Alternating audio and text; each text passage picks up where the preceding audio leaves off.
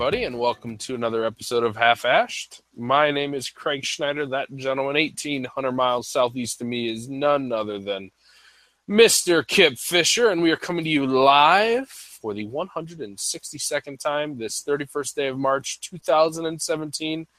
Mr. Fisher, how are you? I'm all right, I reckon. How about yourself? Uh, I'm I'm fantabulous. I'm uh, Wondertastic. I'm wondertastic, one might say. No, I'm doing. Happy as uh, a puppy with two peckers. you just can't let it be, can you, hillbilly? oh well, I am. Uh, I am fantastic. I am smoking. Uh, uh, oh, actually, I am still smoking my previous cigar from earlier in the day. I should put that down and uh, light up our cigar of the week here. But I'm good. I'm enjoying a cigar. I'm happy. I'm healthy. My uh, wife is still alive and tolerating our children after a rather trying day. So, uh, all things uh, all things considered, it is a fantastic day in the Schneider household. Cool. That's good to hear. Yeah, you you and me both think that. How about for Mister Fisher and the rest of the clan? Yeah, I think my clan is kind of crashing. It- It's been Spirit Week at their school, so they're tired and done and ready for a weekend. That's not just an American thing. Well, the school they go to is essentially an American school. It just happens to be here. Really? Oh yeah. I, I guess I didn't Wait. realize that. Let me take that back. It, it is the student body is predominantly Dominican, but it is it's an Oh, English okay. taught, it's an English taught school. That's where Christy teaches, and Yeah, yeah. it, it's very Americanized. Oh, okay, all right. No, I had I had thought as much. You had mentioned the the fact of uh, you know typically whose children go to such a school, but I I would have never uh, I would have never had my initial thought be that it's an American school. But I understand your point now. I get you. It's mostly staffed by Americans. It's taught in English. Many of the Dominican children are anchor babies. Their their parents will go to the states to have a child and come back uh, to uh, get an anchor in the states. Huh. I have never heard that phrase before. Yeah. So, I uh, not to to pull us out of our uh, typical low key uh, early discussion here, but I am trying to light this cigar, and I gotta say, it does not want to light. It has charred like a champ, but Wow. I The, uh, I, I realize we are smoking different vitolas, um, but mine just lit like a champ. It's actually burning quite well. really, I'm not very far into it, but so far, yeah. Well, I am uh, I am just trying to get this going, and I'm looking for one of my last pieces of cedar here, besides my final dog watch cedar spills uh, piece that I have. I'm not going to light that up. I still have a box of those around here somewhere. Do you? Oh, good. You can send them to me so I can use this one. Or not. I have absolutely no idea what you just said. There's this freaking 9,000 decibel motorcycle flying by. Just say yes, and we're good. Just say yes. you're you're not that dumb. Uh, well, I uh, I will continue to try to light this cigar. It's not that it's not lighting; it's just weird. It's I'm putting a soft flame to the foot, and it is doing everything except showing an ember, which is rather unique. I wouldn't have expected that. Huh. Mm. I have a burn issue story to tell upward toward the end of the show. Had a cigar that left me wanting today. I think I uh, know about that. I saw something on the website, right? Yeah, yeah well, in the notes, yeah. Oh, Oh, no, in you know. I did put a picture up. I put a picture up also on the forum. Yeah, Yeah, that's what I thought you did. the picture doesn't tell the story of the battle with that cigar.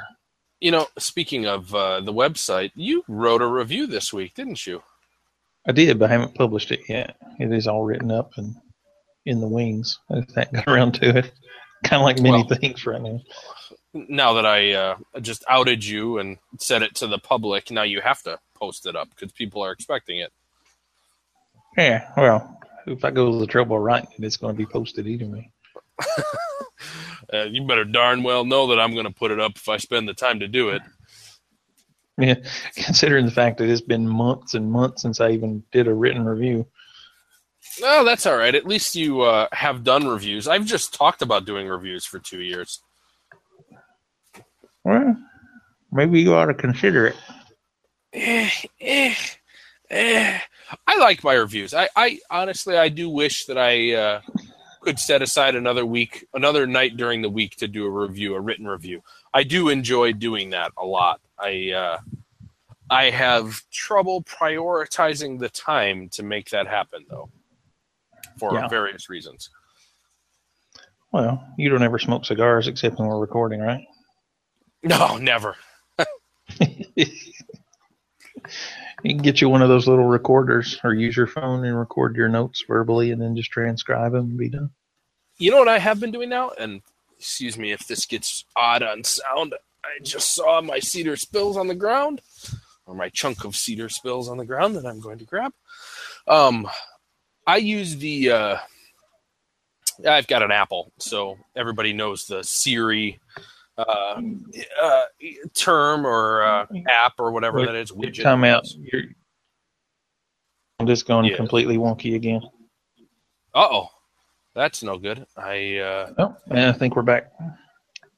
Excellent. I'm glad we're back. Um, uh, what I was saying was that I use the uh, the Siri widget or app, whatever it is, on an Apple phone to Mhm. create notes, and I kind of, as I'm driving down the road or if I've got windshield time, um, I find myself kind of drifting, having drifting thoughts, and I, I kind of, uh, I don't, I don't know what the term is. Orate is that the term? I think orate. Um, uh, little essays through Siri into uh, the note function, the note app on my phone, and it turned out to be kind of nice. I could eventually do the same sort of thing with uh, cigar reviews, but half the fun of my own mental ramblings are going back and looking at them later on and seeing what Siri interpreted my words to be. So not only is it fun to get the thoughts out and on paper, and you know, in 30 years, if uh, one of my kids looks at it, they'll be freaked out by what's in my head. But um, it- it's also kind of interesting to uh, to have a, a quick chuckle at the words that she thinks I'm saying. So if I was doing an actual review, that would that would make it a little less fun. It would be a little more frustrating, but we'll see. Maybe I could try it. you should turn on the uh, English and Spanish both concurrently. The um, on my phone at different times, I have to interact with people that speak English or speak Spanish, and so I have both keyboards on, and the autocorrect or the the, the, the suggestions was trying to suggest a word just haywire all the time, and I end Oh, up with yeah. messages that go back and forth, and and uh, I I text in various degrees of Spanglish. I'm surprised I haven't seen that. I try to pay attention, but sometimes it doesn't happen. Well, I I do know that you've got the the Spanish keyboard on there because I get the uh I don't know what they are, the Spanish grammatical symbols. Uh grammatic grammatic symbols, yeah. The tilde and the accents, I get Yeah. those on there and tho- those aren't on my keyboard, so Really, you can't just long press a letter and get some options. oh, I don't know. Maybe you just told me how to use my phone better. Who knows?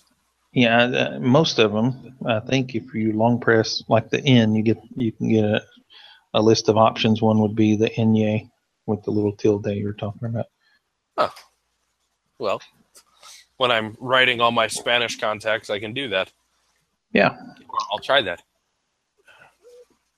Well, hey, we uh we got a cigar of the week we have talked about but haven't introduced yet. that is true. We have not even said what it is. But Mm. astute observers would notice what I was smoking from the video alone, if the video were in greater detail than 8 pixel resolution. Yeah, I made a comment to Kip earlier that his video was so bad he made Pac-Man look like it had cutting-edge graphics. hey, there was a time when it did. I uh, I remember Qbert being blown away by thinking that it looked, that it looked Yeah. Yeah, man, those freaking cubes. It Yeah, was a trippy video game 30 years ago. I, I remember my older sister playing that in the uh, in Indiana Jones or ET on Atari when I was Mhm. five years old or something, ten years old. Crazy. Oh, I despise to this day the Indiana Jones game on the Atari 2600. I was a kid, man, playing that game, and I got to a point where you you know you had to you had a screen, and then you go to the next screen, and when you got to the next screen, I was on a the edge of a cliff, which looked suspiciously like a triangle. And you, I never figured out how to get off the stupid thing. I was so mad. I spent weeks on that game before I just gave up and never played it again. uh, good times. but nonetheless, let's talk about this cigar before we forget again. Yeah, we could we could bring it up one more time and still not tell anybody about it. yeah, well, before we do drift anymore, we are smoking the Drew Estate Undercrown Shade, uh, Connecticut wrapped edition of the Undercrown. Uh, it was kind of a, a spin off from that line, I suppose, with a mix up in the blend, of course. And um, this was, I guess it's been out a couple of years now. It was Willy Herrera's first uh, Drew Estate blend, first thing he came up with them that did not fall under his Herrera Esteli uh, lineup and uh, his his marca. Um, and, it uh, features an Ecuadorian Connecticut wrapper, a Sumatran binder, and a Dominican and Nicaraguan blend of tobaccos in the filler uh, for the fillers.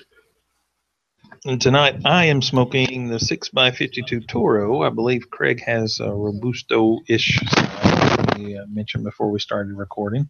Uh, don't recall the MSRP on that Robusto, but the Toro retails somewhere around eight dollars, eight fifty a stick, and uh, we'll see how it progresses. Uh, it looks like I'm looks like I'm looks like I'm about five eighths of an inch into this.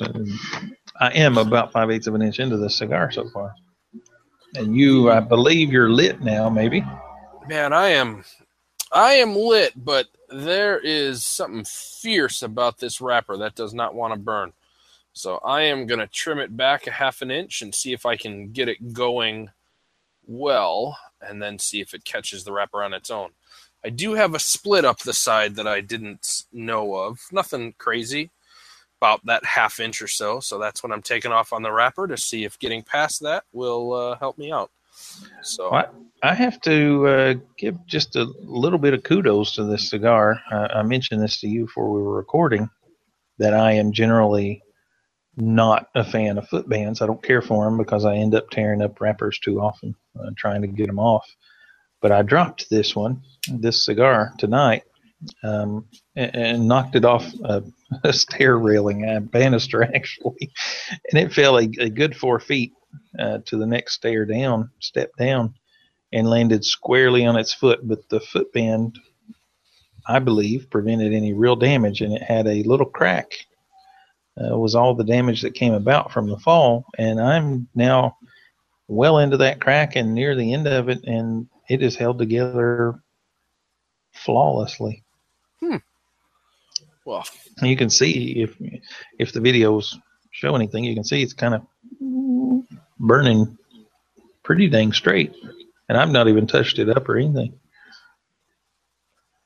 I uh, I also have the added benefit of taking off a half inch of this wrapper of of getting a little bit more of the the well the non Connecticut components of this cigar prior to uh, being forced to deal with a Connecticut shade wrapper. So that'll be an enjoyable aspect for me at least. I hope. Yeah, Not to let any preconceived notions jump into the fray here, but why would we do that? Well, we, I have experience. Well, I have experience with this cigar, but I have more recent and specific experience with this cigar because Mike Stewart um, realized a number of months back that he had all of the components, or at least similar enough components, um, at his disposal to what makes up this stick. So he uh, kind of, on a whim for a few friends, created his Mimic blend. Um, and the Mimic was a mimic of the Undercrown Shade. So he's put together some versions that have similar components to play around. And so I've done some mild comparisons and uh, um, kind of delved into not just whether or not I enjoyed this cigar, but what it was that I liked and what it was that I disliked. Actually, trying to analyze the components, what you would really do for a review. Um, so this cigar is one that's been a little bit more. Uh, I want to say professional, but a cigar that that I don't think of as much um, as a relaxation accompaniment. You know what I mean? It's been a cigar that all of my memories have been workhorse memories. I'm trying to accomplish something every time that I smoke this, not sitting back and enjoying life with it. So it'll be interesting to try to get over that. Yeah, I'm with you. Through it, maybe. Right. Hmm. Claro. Did you, uh, did Mike get you any of those mimics when he came down? Yeah, he left a couple of them with me, and I have already smoked both of them. I, I thought they were very good. I think I posted up some little random notes and details when I was smoking them on the forum. Did you? I don't remember that. Not to say yeah. you didn't, but I'm not very memorable. I understand. Hmm. Well, was not one of those unique little things I say in peculiar ways. Shall we? uh Shall we talk a little bit about what flavors we're getting off this thing before we jump into notes here? Absolutely. news, excuse me. Yeah, I'm going to let you jump in because my neighbor's decided it's time to go somewhere and crank on his car for 10 minutes. well, uh, it's a big cigar for me. It's a big ring. Um, it, it measures larger than a 54. Uh, it's 54 somewhere down the shoulder, a quarter inch down the shoulder. Uh, so maybe this thing's about a 55 or so. It's that's big. I don't prefer cigars that size. Um, plus, it it's really not taking the light as well as I would prefer it to. Um, I might uh, I might just punt and try to really char up the end of this thing and get it going. Although I don't want to I don't want to have uh, a negative experience with it ruining flavor, but I know right now I'm not getting all that the cigar can offer. But that being said, there's some interesting components to it. Um, now, bear in mind, I did cut off the first half inch of the wrapper, so I'm smoking this binder and filler only.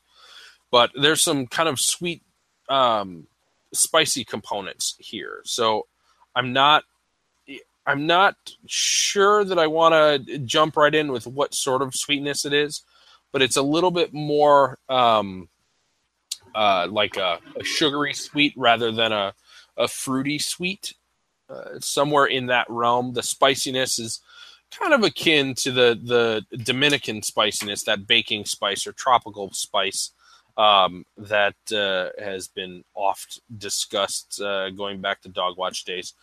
Um, I right initially I was uh, getting that crispness, that almost sour crispness that you can crispness that you can get from the Connecticut. Um, and then once I cut the wrapper off, that had gone away. So I do fully expect it to come back, but um, I'm uh, working my way into it a bit as this thing is smoking down. So that's where I'm at. Still not properly lit, and uh, I have lit enough cigars in my life. I'm not sure if I'm going to take this one on me or if I'm going to put it on the stick. So we'll see how she goes. Yeah. Well, mine, like I mentioned, is behaving pretty well with the burn. Actually, perfectly. Um, but uh, I mentioned the cold draw beforehand, before we started recording the show, that it was very sweet, like a, a, a, a uh, chocolate chocolate chip cookie kind of flavor to it, which I really dug. That you know, the Mrs. Fields kind of chewy molasses ish kind of um, cookie flavor. But of course, as is often the case, none of that's carried over into the actual smoking of the cigar.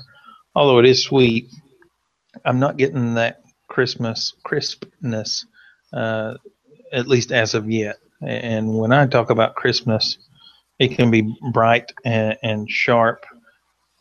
The thing I'm appreciating the most is that it doesn't have the Connecticut flavor of the 90s.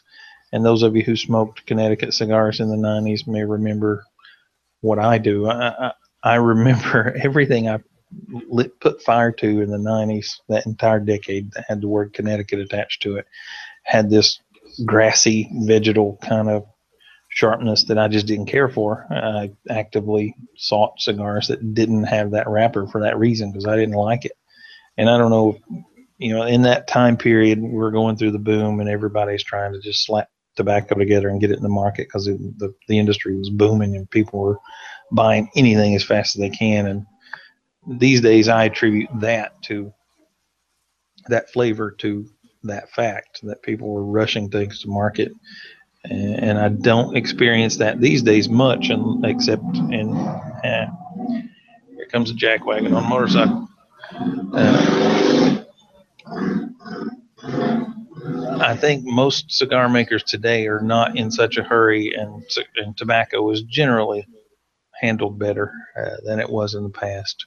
And so I don't see, I don't find that flavor too often, except in a few really inexpensive brands that are maybe rushed a little more or or put together a little more hastily. And I dig that. This is the kind of Connecticut I can enjoy without that grassiness kind of creeping in. If you wouldn't have talked for so long, I'd have made a joke about whether King Ezekiel's tiger was sitting next to you or not. But you spoke for too long. I can't do that anymore. Um, you know, it's funny that you that you say that uh, that kind of grassy vegetal flavor that's that I that you attribute to Connecticut uh, tobacco in the '90s isn't present here, and it's not present on very many uh, proper premium cigars because I think that that's just a hallmark of Connecticut. Um, I I don't necessarily think that it. Uh, I don't necessarily think that it um, is something that Connecticut tobacco had in the 90s because it was under processed. I think it was something that tobacco had in the 90s because it was under processed. Connecticut is such a thin, delicate leaf; it can't take much processing. Yeah, I mean, I mean it'll, it'll break down. And certainly, there could be a couple other things at play. Maybe to some degree, absolutely what you're saying is true, and it's just more prominent or or became more emphasized in in Connecticut leaf in the '90s more so than other uh, other leaf, other tobacco.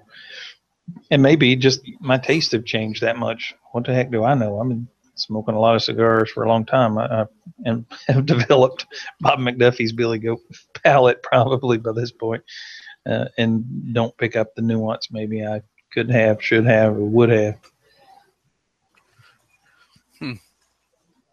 Well, I uh, I might I might not cast the the wide net that you were alluding to. I, I might say that it's not necessarily just a sign of um, poor processing. I, I, might say that it's just a characteristic of Connecticut shade wrappers. That thin, delicate golden leaf.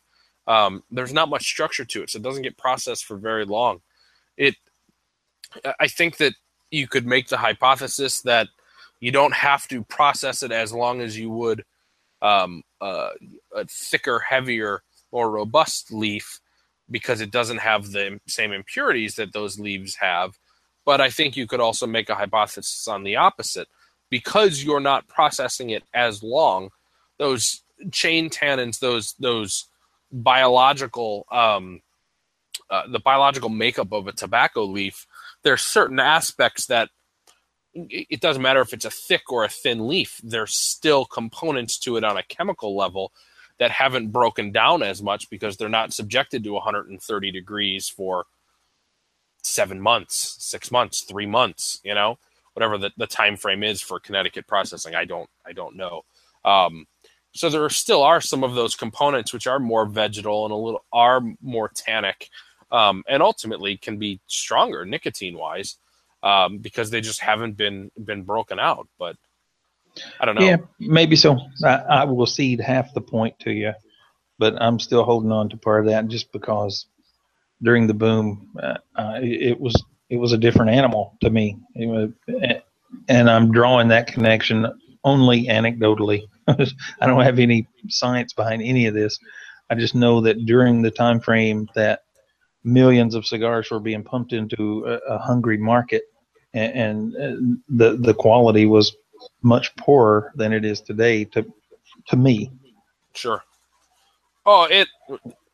Yeah, it, we're talking about two different things. I believe you're 100 percent correct. I'll. Uh, um, I will not dispute what you're saying at all about overall quality being lesser and this flavor being more prevalent.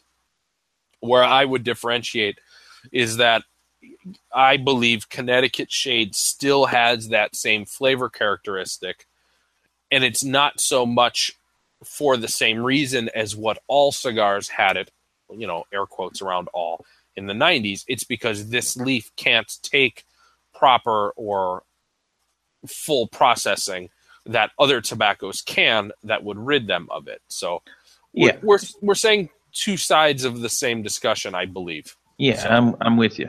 I just I guess it was just more marked to me at the time than today. Uh, uh, the only reason being at that time I didn't care for Connecticut. Actually, I was about to say at all, but that's not true. The Ashtons in the 90s I really liked, but totally off track. Um, today there are various Connecticut cigars I'll pick up and and and, and can enjoy. We have a, a note for you in the chat room. Frank Sinagra is pointing out that you have a gray or bluish gray shirt on once again tonight. I do. I have a bluish gray shirt on. It is not just the video. I think you have like gray spotlights in your basement. Every shirt you wear turns that color. You know, it's the weird thing too because the walls in my room are uh, red or taupe, and I have bright yellow lights in here to kind of make it feel more like sunlight. I don't know how everything looks gray, but it all does. it's taupe and red and yellow. That's like I don't know. It's like a room full of condiments. uh, taupe isn't the right word. I meant beige. Beige is almost graying, and that's well, not what I mean. But yeah, either you're, way, you're beyond my skill level. My my color palette has like seven colors, and that's it. Taupe you know, is not one of them. You know what ruined me? AutoCAD. Oh. AutoCAD has 255 colors, and uh-huh. uh, you better darn darn well be able to differentiate them and have a name for them. So, cyan, magenta, yeah, I uh, I started being able to break them down a little. So, yeah, I've had to do that with various web design things and pull the colors out, but I don't memorize very many of them. Now, my my friend Slago, who's in the identification verification business, knows like various states' driver's license Pantone colors. He's like, that's a Pantone 239 or something. you know, whatever, dude. It's a freaking driver's license. Nerd. Uh, it says the guy who just said the word cyan. Oh well. All right, so we uh, shall we start ourselves off with some uh, rather somber news here, and then uh, lighten up a touch as we go. Sure. Um, the the somber news that uh, my illustrious co-host refers to is the fact that since our last show, uh, we lost one of the, the great names in the cigar industry, uh, who've been around for many years, and, and the music industry for that matter. Um, Avo Uvezian, uh, the uh, pianist or jazz musician. He actually played a few different instruments. I, I know him more from the piano, and of course, the name uh, from whence Avo Cigars gets their name. Uh, passed away just after his 91st birthday, uh, a week ago or a little more now. And so we just wanted to uh, pass that along and offer up condolences for for those that was cl- that were close to him and uh, mark his passing. So, honest question, and I don't mean to put you on the spot. But you will. How did how did he get involved in the '90s with um, Davidoff cigars? Do you know? Uh, yes and no. I, I, vaguely recall the history, and I think it actually goes back into the 80s. Um, seems like he had smoked some cigars. He, he was a cigar guy and wasn't really happy with uh, some of what he had encountered and wanted to seek somebody out and make what he considered to be a better cigar. And he came here uh, to the Dominican Republic and just got connected with Henke Kelner and ended up actually introducing his cigars to the American market before Davidoff left Cuban production. Uh, he actually had his cigars in the market before Davidoff had a presence in the U.S. Hmm. And then, of course, became a, a part of Davidoff as years went by. Yeah, if he was. Uh, if he was in the '80s, there's uh, a, a, very high likelihood that he was working with Davidoff Geneva uh, while the Dominic, excuse me, while the Cuban cigars were still being made. At the very least, while the Cuban cigars were still being sold by Davidoff shops. Yeah, um, the year '85 kind of comes to mind, but I wouldn't swear to it without doing a little Google fooing. Hmm. Well, that's interesting. He, he uh, I, 83, 1983. He bought a cigar uh, when his daughter was born, and it ended up traveling to the DR and connecting with Henke Kelner. Wow! So he had a daughter in 1983. I guess he was only 60 at that point. Okay, that's not that bad. Yeah. That's that's not young, but it's not too bad. Okay. Yeah. Um. Huh. Well, that's uh, that's kind of cool. Okay. Well, um, moving on. I, I know that uh, I highly doubt anyone who's listening to this podcast um, has had us break the news about Avo to them. There are many other in-depth uh, biographies and um, very emotional editorial pieces that are out there. I've read a couple of them, and they seem to um, every single one of them to the man. The authors have written positive and referential things about Avo, and uh, I am neither educated nor experienced enough um, to offer up any sage words here, other than uh, recognizing his place in the industry, his um, uh, just interesting personality. He's always been a unique um, personality in an industry that seems to be filled with uh, exuberant and boisterous individuals. Um, he was an artist who never seemed incredibly over the top to me on the multiple occasions that I uh, saw the man introduce myself to the man, and I appreciated that. He he stood out because he was the difference, um, and I like that a lot. Yeah, uh, me as well. And I can't say that I spent a great deal of amount of time with him, but we ran into him quite a number of times. He is, uh, I guess, he lived in Orlando, but uh, I don't know where. But he frequently would just show up on a Friday night at Corona Cigar on Sand Lake, uh, in their Sand Lake uh, location, and he would just be there sitting in the corner, hanging out, having a cigar, and, and was always happy to to chat or hang out and like you said, introduce yourself quite a number of times. Which is not saying anything about his memories, just the fact that the man encountered thousands upon thousands of people regularly. So it wasn't like you would expect him to remember that three minutes you spent together a year ago. Yeah, exactly. I, I mean, I I think every IPCPR or RTDA for five years, I introduced myself to the man.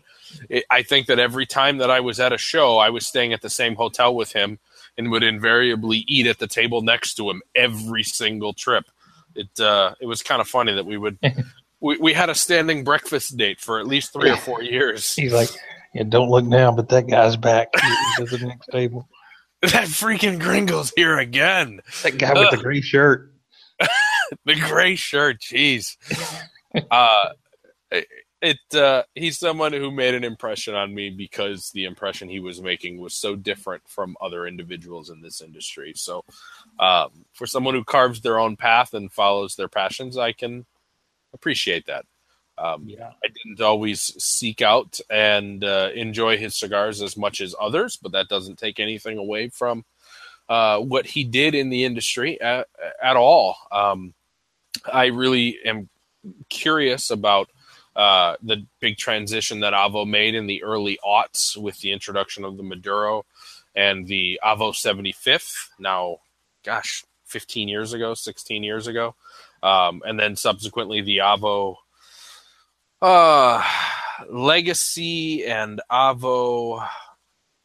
Oh, the the line that came out based off of the 75th. Um, I'm forgetting it right now, but I don't know. uh, those transitions um, of his core lines uh, that always intrigued me.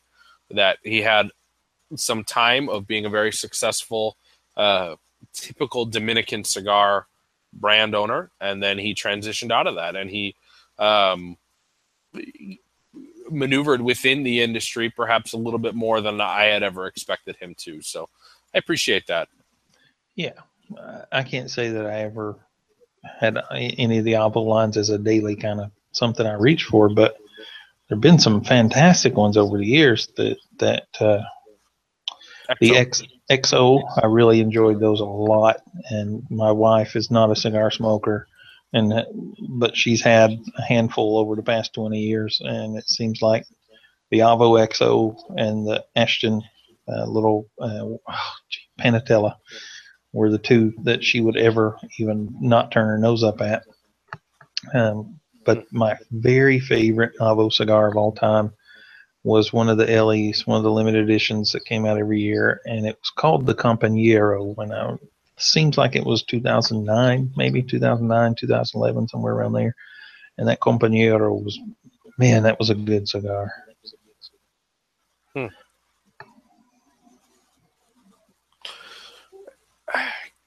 Well, he'll uh, he will be remembered. I guess that's all any of us can hope for, right? Yep. Claro. Well, since we're on a Davidoff ish uh, story, how about we progress to the next one, which is full on Davidoff? Cool. Um, they have announced, the company has announced uh, the return of the Chef's Edition, which is a collaboration with six European chefs that neither Craig nor I are familiar with, but apparently are very famous. Um,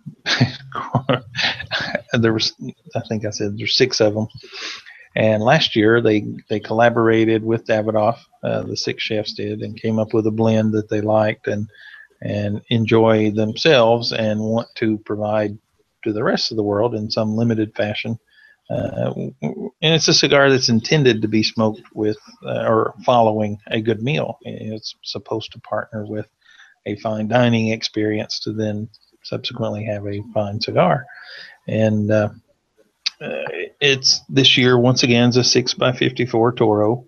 Uh, it's going to have a Habano 2000 wrapper over an Ecuadorian Connecticut binder and a filler mix. It's all Dominican. It's several different tobaccos, but it's all Dominican. Uh, each each of the uh, leaf types that show up in there. Um, and sometime in about a month, there's going to be a run of about 3,000 boxes make their way to the States. But I mentioned to Craig before the show and showed him I actually have come into possession of one of these already. And I'm going to fire that up this week and see how it goes. Um, well, did not notice it actually has a little. There's no way my camera is going to focus on this, but there's a little chef's hat. I don't know what you call that thing. Little little mushroom hat, whatever it's called, on the the secondary band there. Uh, I could not see it because it didn't focus, but that's I th- believe that's typically called or referred to as a toque. Okay, I'll believe Um, you. I'll For lack of any other option, I'll believe you. Uh, I, I will uh, be really interested to hear what you have to say about that.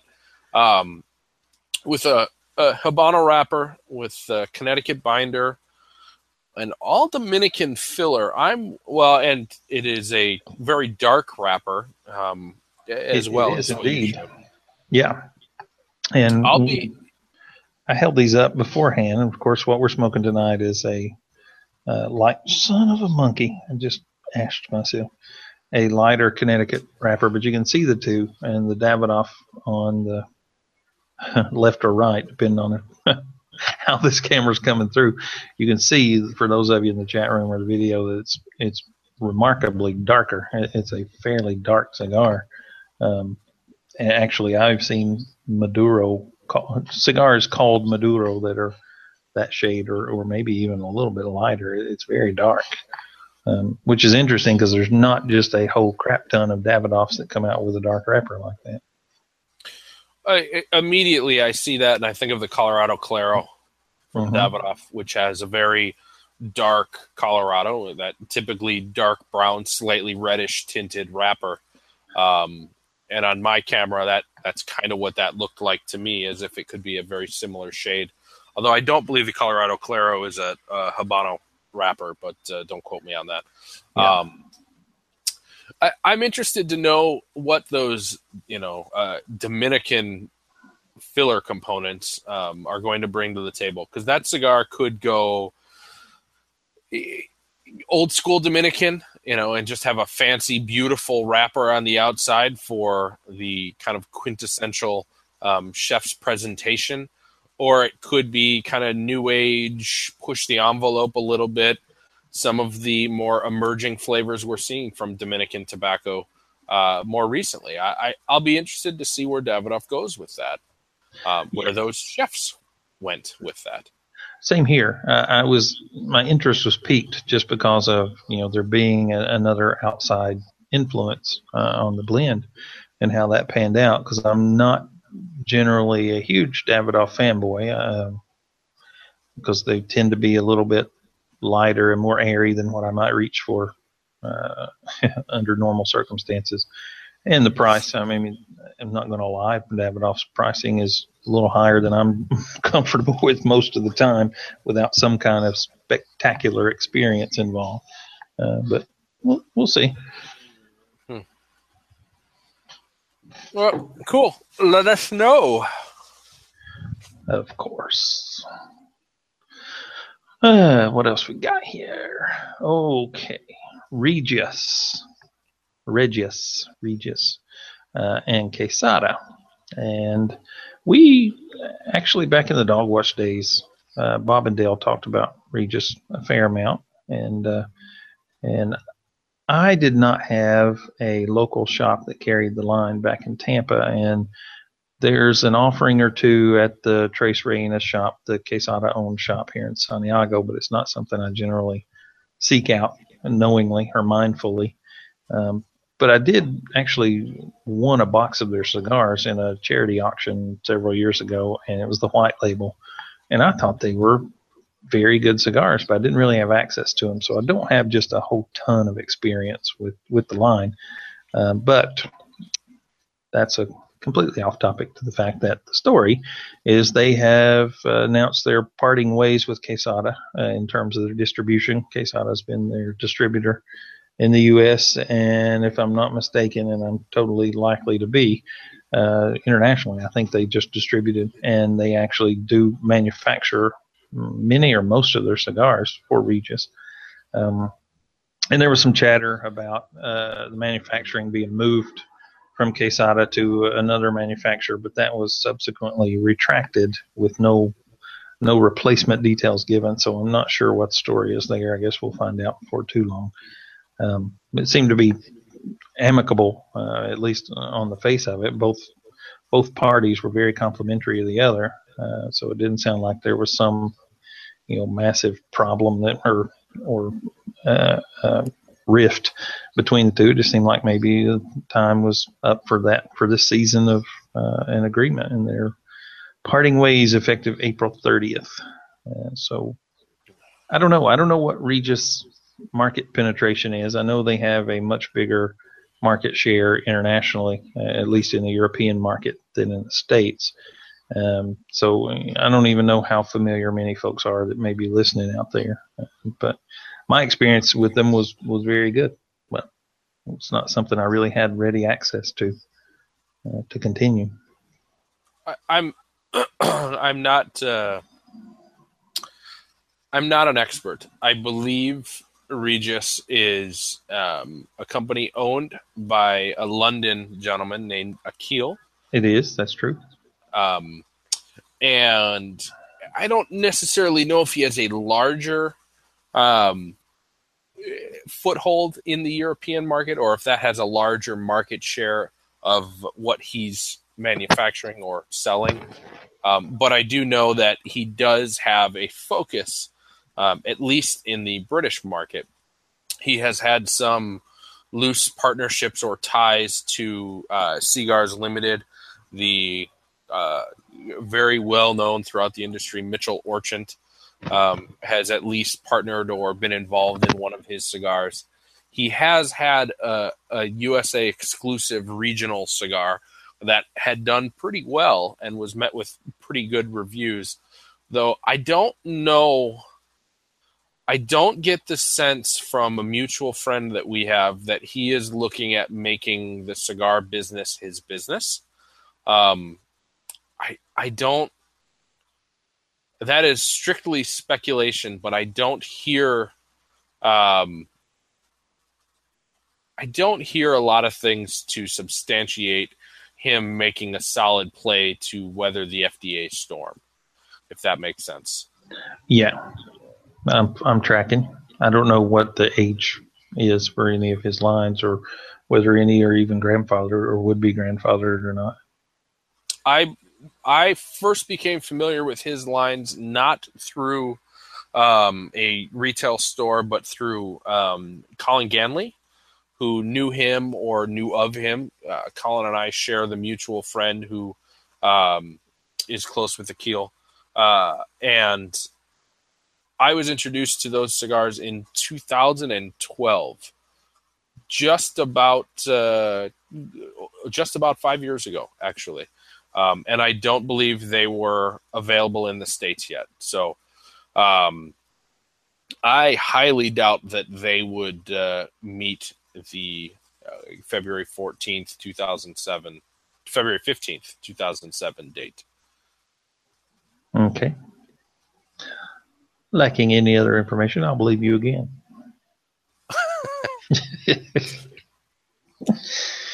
uh, well, trucking right along. What else we got here? Ah, oh. General. Yeah, yeah. General has kind of published, as they do every year about this time, uh, a list of upcoming blends and cigars and vitolas and brands that are going to be leaving the marketplace um, that they're going to eliminate from their lineup. And there were almost 50 of them this year, 50 facings. Um, and they spanned a number of different brands. But just looking through the list, it looks like Torano uh, is actually taking the brunt of the cut this year. There were a very large percentage of those um, uh, facings that are that are Torano products, um, which seems peculiar to me because they just bought Torano out what, a year and a half, two years ago, and mm-hmm kind of wiping to a clean slate. Not not not entirely, certainly. Uh, it's not like they're killing the brand or anything, but there are, gosh, 15 or more uh, of these facings that were Torano products, and in fact, they're entirely eliminating the Torano uh, Captiva, the I believe the very final blend that was coming out under the Torano banner before the uh, the, the sale to General that Charlie Torano put out, named after his favorite vacation spot in Florida, if I recall right. Because um, that seems like that was right about the time I moved when all this went down uh, with the sale of the company. So I was a little surprised that, you know, that a big company goes to the trouble and expense of buying a smaller company just to really do that much hacking and slashing so soon after. Really? I mean, with a very similar situation uh, with um, oh my gosh, uh, Mr. Nub. Why, uh, Sam? Sam Leccia. Leccia, thank you. I mean, it, it was uh, Mr. Certainly a Nub. He's I'm never he'd going to come back on the show. You make comments like that. um they, i mean is that is that really something they had an arrangement and then completed that and did not extend it this is a somewhat Well- similar situation with the acquisition at least in right about a brand and it is, not a desire to move forward Sam retained ownership of his brands. There's just been Yep. some finagling around. Um, Torano, I, I think they kind of sold outright, right? They didn't maintain any ownership in the, their existing brands. Uh, let's uh, let's uh, cover ourselves and say that they purchased um, at least a segment of ownership them they being general and that Right. was not the case with uh, Leccia Tobacco. Right. Uh, it, I guess it's surprising to me. I mean, if if I go invest a large sum of money and buy out a brand, I, I'm buying a brand that I have some faith in in its success beforehand, not a brand that I need to cut a large portion of its portfolio and try to find a replacement or not use the name or whatever.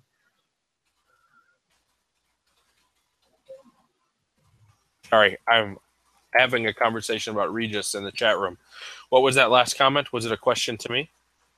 No, I just uh, I guess the only reason I said it was surprising to me is if if I'm uh, cigar company XYZ and I'm one of the big guys on the planet, why do I buy out a smaller brand that I'm not reasonably certain I can sell and move successfully or profitably at where it is and not feel the need to cut out a large portion of its portfolio within two years? Because you've got an owner who doesn't want to deal with anything with the FDA, you can pick it up for a steal, and it's probably a good loss uh, for the books at the very least, and at the very best, you pick it up for twenty five cents on the dollar. Yeah. I mean, it could be potentially there could be a couple uh, good aspects of that. I mean, it's essentially a, a cigar version of a hedge fund. Okay, I can kind of see that. It just seems like a lot of a lot of energy. Will is uh, Will Cooper is in the chat room and he said that uh, his feeling is that Torano was a strategic acquisition to get a bunch of the predicate brands. Yeah, the predicate brands that existed before the cutoff date, so they can continue to offer in the market. Yeah, de- definitely. You know, I, I'm jumping a little bit, but staying within the realm of this story. I I don't guess I'm surprised because I I, I seem to be the last cheese standing alone. But the CAO OSA, the was it Olancho San Agustin, um, that brand, that mark came out. Uh, it's a CAO brand under the general banner, of course, several years ago now. And I really and truly enjoy that. It's one of one of the existing marks from General that I I will buy and smoke and enjoy quite a bit. But they're knocking out the Lot 46 and the Lot T, which are a couple of Vitolas in the lineup, and I, I guess I stopped short of saying I'm surprised, but I hate to see him go because I really did like that cigar. I never encountered anybody else who liked it enough to buy it and continue to buy it, but I did. That cigar was just eat up with the cedar flavor that that I really dug. Hmm. Well, can't count me in that line or in that group. I, I know I don't know anybody else I can. I guess you just weren't buying enough then. I, I guess I can't support an entire mark on my own. Although I got to be honest with Romacraft, I I at one point was making a pretty big portion of their sales. I'm sure. Uh, Skip Martin's going to name his next child Kip. Those days are gone. I, I moved down here. There was a, an authorized retailer for uh, uh, for Romacraft down in the capital, and uh, they have fallen off the list. So I don't believe there is an existing account here. So I can't really easily get them unless I order them in the states and have somebody mule them down to me. Looks like we just need to have a half-assed uh, herf done by your place so you can get three or four mules to each bring you a box or two. Exactly. That's that's your room and board. You bring me a box of cigars, you can sleep here on the floor all week. Man, what a steal! I'll even cook breakfast for you. Do you have like a a, a corner uh, uh, uh, cart that you go pick it up, or are you going to actually make it for us? No. Didn't you tell horror stories that you don't do anything in the kitchen? You do everything No. outside. No. Not me. Really? Oh man, Yeah. I swear that was you. Nope. No fui yo. Well, never mind. Say, I know we're uh, we're not done with um, news items here, but uh, just a quick question about this cigar: Has it reached a point where it is starting to um, eh, eh, lose flavor? Yeah, but it's not. It's not. It hasn't just gone bland. It's. It's. I don't have any of that initial sweetness. I do have a little more of the crispness that we tinkered and talked about for 15 minutes earlier. It very much has that kind of profile right now, and I'm maybe at the halfway point. I don't know. I don't have my handy dandy gauge here to measure it, but I'm going to guess there's probably three and a half inches left. Um, yeah, I'm also at about three and a half. There is less flavor in the sense that the sweetness has fallen away, but it hasn't really been replaced with anything. It's just made that that crisp Connecticut kind of brightness uh, become dominant and and front and center, and really the only uh, only thing coming through at the moment.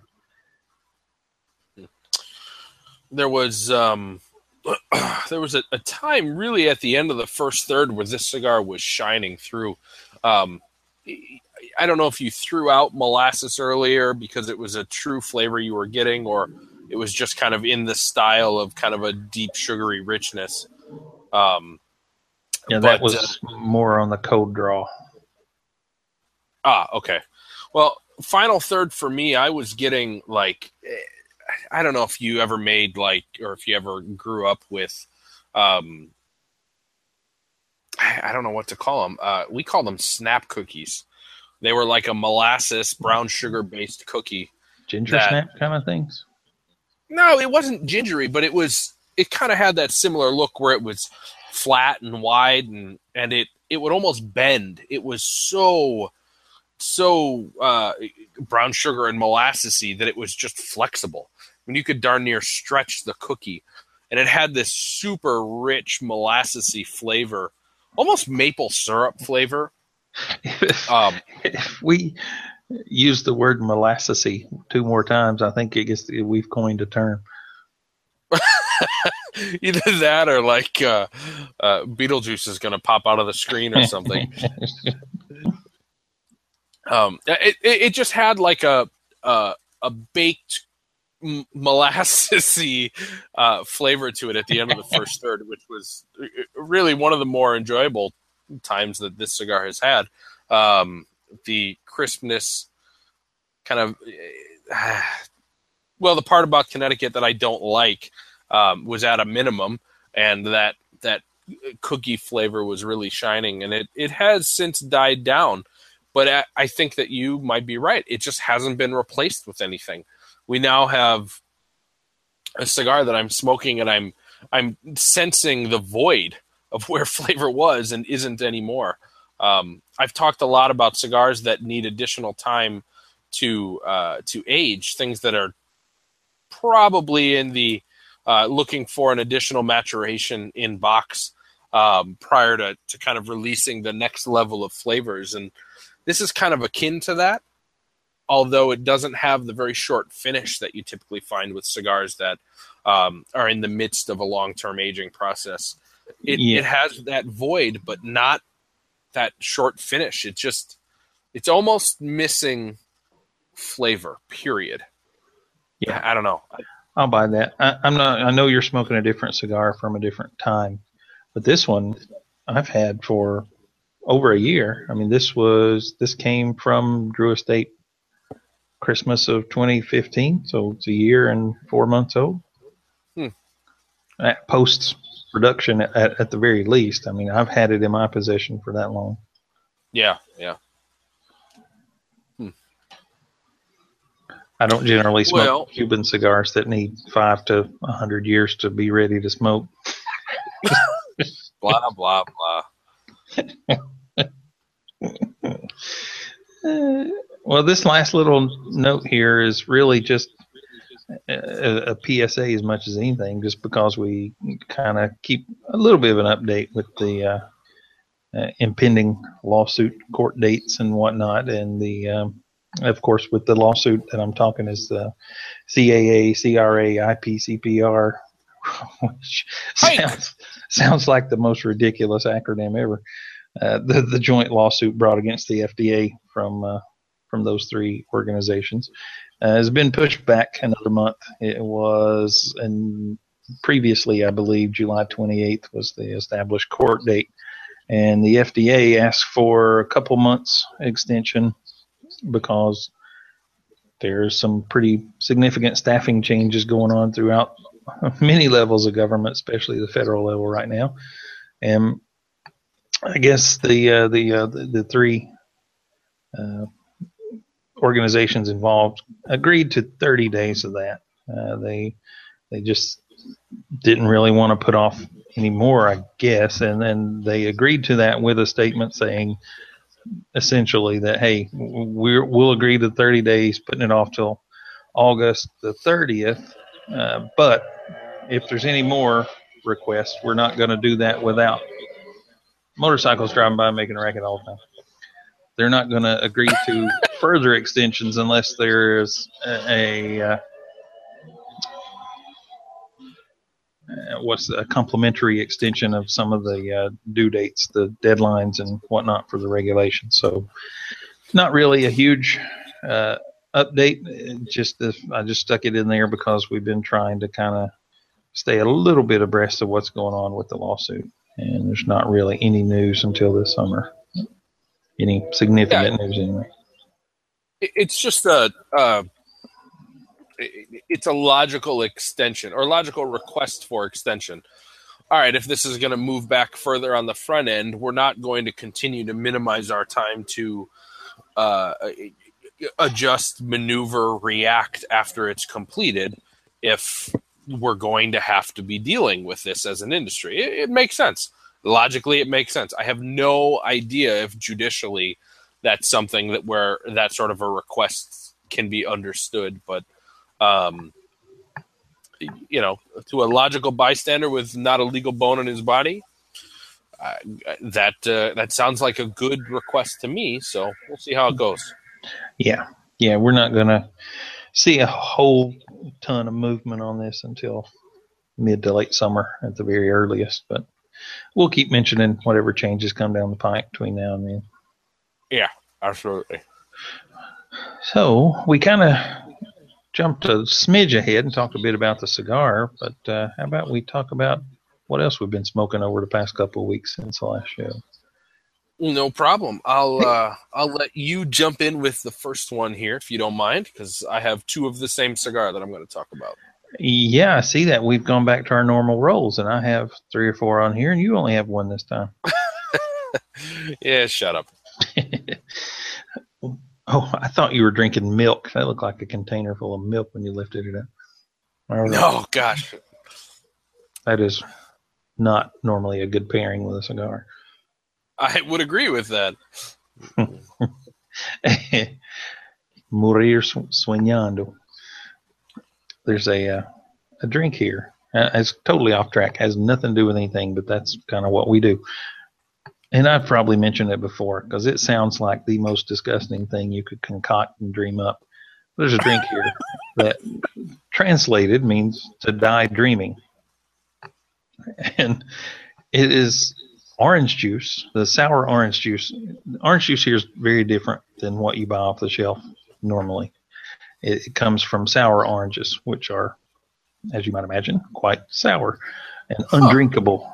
Undrinkable in its native raw form. Uh, you take the juice from an orange, which is essentially a concentrate. It's it's super concentrated, bitter kind of stuff, and you I personally mix it about one part orange juice to three parts water, and with a part being eight ounces. So if I put eight ounces of juice, 24 ounces of water, and half a cup of sugar, and it's very good. It's very sweet that way when you put that much sugar in. But they mix that juice with condensed milk. Oh, and you think, oh, that is disgusting, orange juice and milk. But it is freaking delicious. It, it's like it's like a creamsicle, kind of flavor to it. Yeah, it's amazing. And I have no idea where I'm going with this or why it even came up, except I thought you were drinking milk. Ah, these stupid motorcycle. well, I'm not really a fan of uh, dreamsicles, creamsicles, whatever they're called uh, to begin with. So the creamy orange flavor is lost on me. well, I thought it was horrid sounding, but I was given it on one of our visits with some folks in the mountains, and I thought it was just freaking amazing. Uh, It's one, one of the best things I've experienced since I've been here. that and the um, lime juice. Uh, I'm not a person to drink lime juice, but if you put enough sugar and water with it, it's pretty dang good too. Mm. Lime Anyway. juice and, and white rum is uh, that. That's my Cuban secret. I love that. But back to what we've been smoking. This first cigar, I I, uh, I had a Fonseca Cubano Exclusivo, which is not Cuban in its origin nor its tobacco, but somehow it's a Cuban exclusive. It is sold and marketed in the U.S., so it's, it's not not anything hard to come by. But I had one uh, today actually, and that freaking cigar was it, the the flavor was pretty good. Uh, It was better than pretty good. It was very good, but it was the most misbehaved cigar in terms of the burn that I've had in ages. Huh. And generally, I, I can put one down when that's going on, but I fought with this thing uh, in the morning. Uh, I put it down, came back in the afternoon, fought with it, so, and it just tunneled so bad. I, put some angry little marks in the notes. that I'm not one to generally worry about health concerns with moderate cigar smoking, but uh, but I, I was a bit concerned that that cigar may have a friggin' asbestos wrapper or binder because it wouldn't burn into crap. and it was just a straight up straw. I mean, it just wanted to burn right down the center and nothing else. No matter how much fire I put on it, it did not want to burn uh, any of that wrapper or binder. You know, you could char it all day, and three seconds later, it's out. It, it just couldn't do anything with it. Had a terrible experience with that cigar. Hmm. But it's over. I shall not invest in that cigar further. I, I have I, one, uh, one more in the wings, but I don't know when I'll get around to it at this point. Oh, that sounds like the perfect cigar to hold on for the person who doesn't smoke cigars on a regular basis. Here, you don't smoke cigars. I want to turn you off to the idea. Here you go. It sounds terrific. well, I uh, I- I have something that, fortunately for me and for our listeners who, who prefer a little bit more optimism in the world of cigars, a little bit more positivity. Um, last week, I had a La Riqueza. I believe these are the number five. They're roughly the uh, Robusto. Uh, That's it. so it's uh, I think a five by forty eight. This one um, was box pressed. It was from one of the uh, the traditional um, dress boxes, not the cabinet version uh, as they were originally released, but but it had a few years of age on it. Um, I forgot how how wonderfully delicious these cigars are, um, and that's not that's not just a haphazard choice of words there to say that this cigar was wonderfully delicious. Um, isn't that Lucky Charms? They're wonderfully delicious. Anyways, Uh-huh. uh, uh, it, it was it was as close to a meal as as smoke could be. It was rich. It was savory. It was sweet. It was uh, uh, very full bodied in that you, almost had a sense of the density to it. such a great cigar, not overly expensive, not overly aged. Um, this wasn't a, a unique or a one off experience. It absolutely is what these cigars are. And I don't know why I don't smoke them more regularly. So today before the show, I had another one, and it was just as good. It, my my last of them, it was just as good. These are terrific, rich cigars. The name is the Riches. I believe that's what Riqueza means. Correct? Or maybe it's not yes, Spanish, I'm, but I thought it was. It, I'm sorry, I was muted. It, it, does. It means the the wealth or the richness. It, there's just there's not a more appropriately named cigar on the market, and with the pedigree of Pepin and Johnson, uh, Havana Cellars. I don't know why this cigar isn't appreciated by more people. Um, what I will say is that it's not the most uh, it doesn't have the most graceful and um, unique transitions. What you what you see is what you get with this cigar, but it's terrific in how that flavor comes across. Um, I don't love overly strong cigars, but I loved this cigar. I I think that it's one of those that you're not going to want to smoke another cigar immediately after it. It has that much richness. It, you know, you you're almost you almost might want to perfectly pair this cigar with the mojito where where you get that that sweet crisp limey tangy um, uh, clean break that that really palate cleanse that goes along with the just the the I, I don't know mouth watering goodness that that is this blend. Really really enjoyable. I, I I challenge all of you to go find one of these things somewhere, smoke one, and if you don't like it, send in mean letters that I have terrible advice, and I can guarantee I won't get a single note because they they do not disappoint. They're great cigars. Give them a good chance. They're great cigars. Yeah, I, I agree, and that's been my experience with that cigar a, a number of times back. Man, this is like third time we've mentioned Dogwatch, but back in the Dogwatch days, I, I was first introduced to these cigars and loved them. The, the La Riqueza, La Riqueza, and the uh, El Triunfador también, uh, both of them. Uh, they're not lines that are promoted hugely under the Tatuaje banner. They're kind of side projects or whatever to, to keep the name alive and the, the trademark. Mm-hmm. Uh, but but man, they are both both lines are fantastic as far as I'm concerned. Yeah, I uh, I don't know. I really don't know why the cigar hasn't really ever taken off. Um, it doesn't have uh, a solid core of kind of a spicy Nicaraguan zing. Um, we might as well just embrace the dog watch fandom. You know, if I'm going to say Nic- Nicaraguan zing. Um, yeah. I mean, they don't they don't have that in spades. It's not as if you're smoking a cigar like the the Tat Brown or the Tat Black that's just going to hit you and uh, really challenge you while you're smoking it. It's it's a challenge for another reason. It's um, it it forces you to devote your palate to that cigar. Uh, you could probably have it on the golf course and miss a whole lot of it because you're not getting the room aroma or you're not getting the uh, the impact from the body. But man, really, really good stick.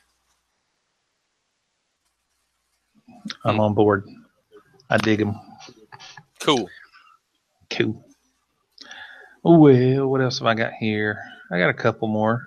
Uh, the AJ Fernandez, Bella Artes as would generally be pronounced in the American market. Um, this was one of, if not the most talked about cigar at last year's IPCPR, at least in my little circle. Um, I mean, there were so many people chattering about this cigar, and this was actually an IPCPR sample that I never got around to smoking until this week. And good, but I don't know, maybe that it. Uh, I guess maybe I set the bar very high in my mind, and I'm not sure it, it reached that bar for me personally. There was nothing wrong with it, but I, I don't know what I was expecting. Uh, it performed admirably. Admirably, it did well. It tasted good, but it wasn't this life changing experience where I said, "Wow, AJ's really hit his stride. This is an amazing cigar." It, it didn't just knock my socks off and stand me on my head the way maybe I had expected based on some of the other folks' comments about it. Nonetheless, it, it was very good. I would not hesitate to buy it. I thought it was it was definitely uh, a good smoke. It just maybe I expected too much. It was still very much. And how? Huh? How expensive? Uh, I'd have to check the MSRP on that. Uh,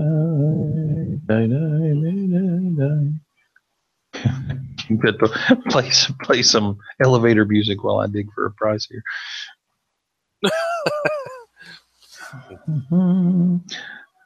What's the name of this again? Bayard. I'm joking. I know what the name of it is. Yeah. Uh, I don't think it was anything ludicrous.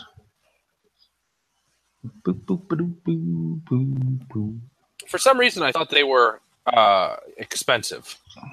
Well, with AJ Fernandez, he makes so many cigars that are absolutely not that it may be relative to some of his other offerings.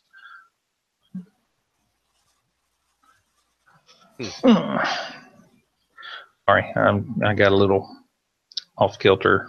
My uh, googling abilities were off a little bit here. Eh. I'm looking for the same size. The Toro runs about 850 a cigar. That's not bad at all. No, no, and, and I, I, would not hesitate to pay that. Just my perception was this is like a a uh, you know a, a, watershed moment for AJ Fernandez, and I'm not sure it was. It, it was still much in the vein of his normal.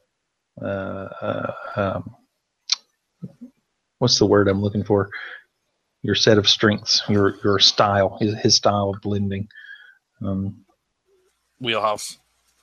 Sure, since we're sticking with the dog watch theme this week. They they own the phrase in your wheelhouse.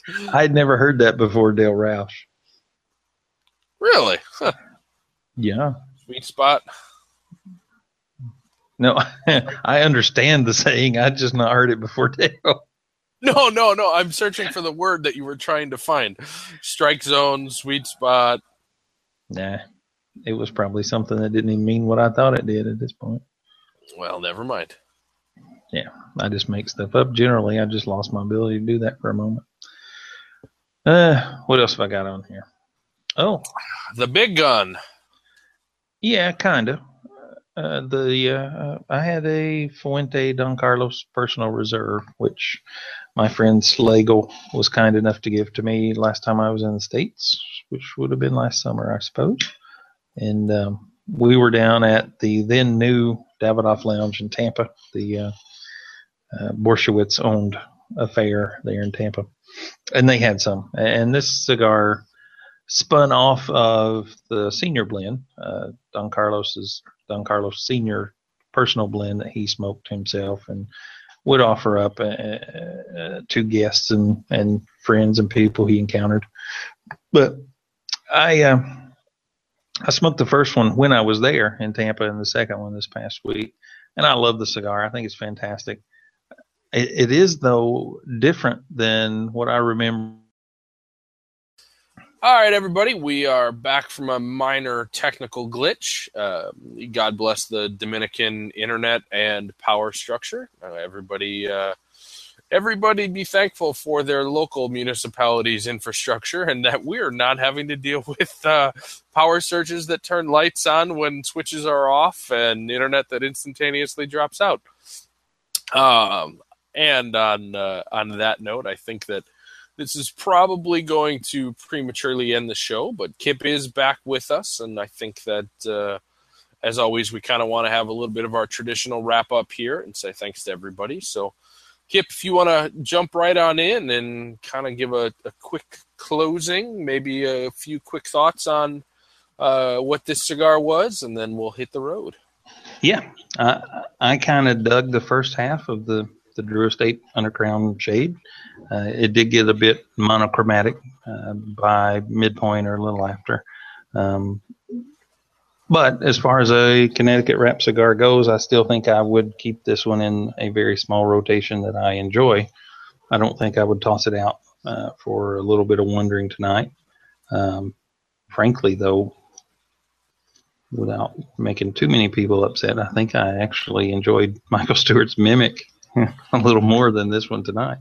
Um, the um, what was it? a Petit Lancero that he left with me, a couple of them, and I thought they were great. They, no, no, no, no, a demi lance. yeah, demi lance. Well, it was a little bit long for that, but sure, we'll go with it. It was a demi demi lance uh, grande. Grande. but uh, well, I, I, I, dug it much more so in the first half than the second. But uh, but it was a worthwhile cigar. I, am not going to trash it at all. And frankly, again, the the flavors that maybe were not my favorite in the cigar, maybe to other people. I had zero issues with the cigar in terms of construction or appearance, and, and in fact, I had to give it props for withstanding a serious drop onto a tile floor tonight and, and smoked like a dream after the fall even. Uh, so I got nothing bad to say about it. Just maybe not in my small little core of preferred flavors uh, throughout its entirety. Yeah, I will. I will second a few of the things that you said there. Um, not my cup of tea. I don't love this cigar. If I never smoked it again, I wouldn't be upset. Though it's not a bad cigar. It's just not it doesn't bring anything to the table that I want, if that makes sense. Um, I don't love the Connecticut side of things. Uh, really, that that flavor doesn't bring much that I uh, enjoy regularly. Um, it, uh, you know, kind of experienced a lull in the the middle of the stick. I've got two and a half inches left. I'm halfway through it it is in a lull of flavor. It's not it's not bringing anything to the table that I um, am pleased to enjoy. You know, if that makes sense. Um, it did at one point. It's just gone. Uh, I I wouldn't reach for it again. I'm sure that some people who do appreciate some of the um, crispness or the acidity that comes with Connecticut might like this one as a definitely a variation on kind of that typical Connecticut um, uh, component, but it's you know um, you guys can have it. Mike Stewart's Mimic is a better cigar. It brings more savory aspects to the table, um, and without question, it is uh, easier to light. um, but uh, that's that's more of uh, you know I'm picking a fight with that statement more than anything else. So that's where I'm at on it. If I didn't smoke it again, I'd be happy, but uh, I'm not pissed off at somebody for recommending it. How's that? Good, because I'm the one that recommended it. Yeah, I know. I didn't want to throw you under the bus. meet me. All right. Well, let's uh, let's close her down. What do you say, big boy? Let's do it. Uh, we certainly appreciate you guys tuning in, whether you're here with us tonight or uh, somewhere in the vast expanses of the interwebs uh, in the future. We uh, we're always glad to have you. Uh, next week or next time around, episode 163, we'll be smoking the Cohiba Maduro Mágicos uh, by Craig, not by Craig from Craig, I should say. My masterpiece. yeah. uh, but in the meantime, if you'd like to get in touch with us, you can catch us by email at craig at halfashed.com or kip at halfashed.com. And you can also, of course, always find us Facebook, Twitter, Instagram, and the forum where we tend to hang out at least a time or two a day and check in, see what's going on, make fun of each other, say stupid things, uh, all kinds of craziness. But uh, and by make fun of each other, he definitely means make fun of me. Uh, not just you. Me too. You just give us more ammo. I do that. That is true. No doubt about it. Well, as uh, as Kip said, we really do encourage everybody to uh, to find us. You know, we don't we look. We do this show because we have fun doing it, and we have fun doing it because people enjoy it and people enjoy listening to us, um, and we like sharing that. So find us. Let's interact. Let's uh, extend this electronic herf onto uh, weekdays on on uh, message boards. It's a good time. We've got a good, healthy, kind community that is cigar centered with uh, friendship and camaraderie.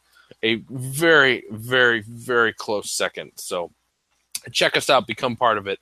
And uh, for everybody who does that, we want to say thank you. And most certainly, everybody who is listening to us and has listened this evening, we say this as always.